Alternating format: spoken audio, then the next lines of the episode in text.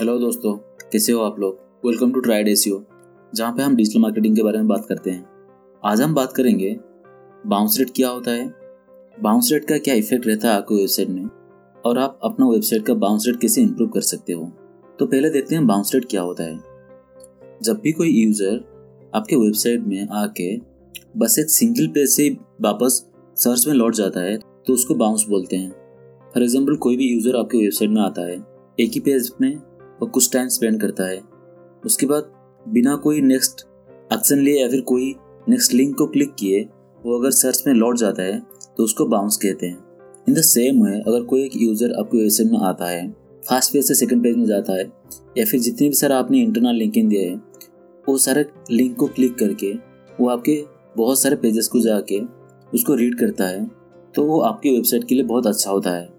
लेकिन अगर आपके कोई भी यूज़र आपके वेबसाइट में आके बस एक सिंगल पेज में रह के उसके बाद बाउंस बैक कर जाते हैं तो आपका बाउंस रेट बहुत ज़्यादा बढ़ जाता है। आपको ध्यान देना चाहिए कि आपका बाउंस रेट मिनिमम रहे। अगर बाउंस रेट ज़्यादा बढ़ जाएगा तो ये आपका रैंकिंग में भी इफ़ेक्ट करता है।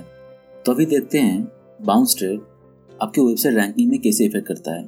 फॉर एग्ज़ाम्पल आपका वेबसाइट ए में सर्च इंजन रिज़ल्ट पेज में टॉप में वन टू या थ्री में कहीं पर भी रैंक कर रहा है।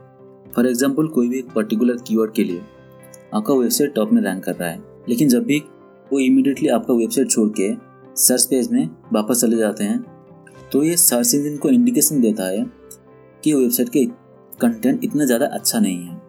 इसीलिए कोई भी यूज़र यहाँ पे बहुत ज़्यादा टाइम स्पेंड नहीं करता है। ऐसा नहीं कि बाउंस रेट हमेशा खराब ही होता है, क्योंकि फॉर एग्ज़ाम्पल आपने कोई एक आर्टिकल लिखा है जो कि 500 या फिर 600 वर्ड का है। कोई भी एक यूज़र आता है, वो आर्टिकल पढ़ के, वो थर्टी सेकेंड या फिर एक मिनट में आपके वेब पेज से बाउंस बैक कर जाता है। लेकिन उसको जो भी कंटेंट चाहिए था, उसको जो भी आंसर चाहिए था, उसको उसका आंसर प्रॉपरली मिल गया है। तो यहाँ पे तो हम बाउंस रेट को गलत नहीं बोल सकते। लेकिन मोस्ट ऑफ़ द केसेस में क्या होता है, अगर कोई यूज़र बहुत जल्दी एक वेबसाइट छोड़ के बाउंस करता है तो उसको गूगल गलत मानता है। गूगल के हिसाब से वो एक नेगेटिव मार्क होता है। तो वहाँ पे चांसेस बहुत ज़्यादा है कि गूगल आपको, जो आप टॉप में रैंक कर रहे हो, आपको नीचे ला सकता है। तो इसलिए आपको ध्यान देना पड़ेगा कि आपका बाउंस रेट मिनिमम से मिनिमम रहे। तो अभी देखते हैं बाउंस रेट को मिनिमम रखने के लिए आप क्या क्या टेक्निक यूज़ कर सकते हो। जब भी बाउंस रेट की बात आती है तो कोई भी यूज़र जब भी आपका वेब पेज छोड़ के सर्च में वापस चला जाता है तो उसको बाउंस बोलते हैं।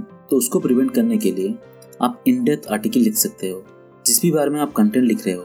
आप अगर properly step by step with proper सब headings with proper headings with proper keywords अगर लिखोगे तो बहुत ज़्यादा चांसेस है यूज़र आपके वेबसाइट में बहुत ज़्यादा टाइम स्पेंड करेगा, वो आर्टिकल को प्रॉपरली पढ़ेगा, उसके बाद ही आपको वेबसाइट को छोड़ के जाएगा।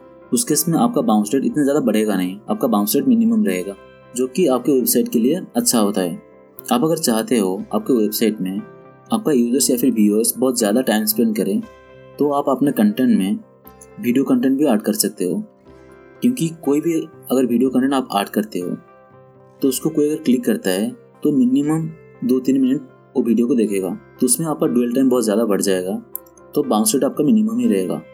आप बाउंस रेट को मिनिमम रखने के लिए आप इंटरनल लिंकिंग बहुत ज़्यादा कर सकते हो। बहुत ज़्यादा मतलब नहीं कि आप कोई भी इरिलेवेंट इंटरनल लिंक करो। आप बस रिलेवेंट जो कि आपका रिलेटेड टॉपिक है, उसके रिलेटेड अगर आपका कोई दूसरा कंटेंट है आपकी वेबसाइट में तो आप उसको इंटरनल लिंक कर सकते हो। तो ये आपका बाउंस रेट मिनिमम रखने के लिए बहुत ज़्यादा हेल्प करता है।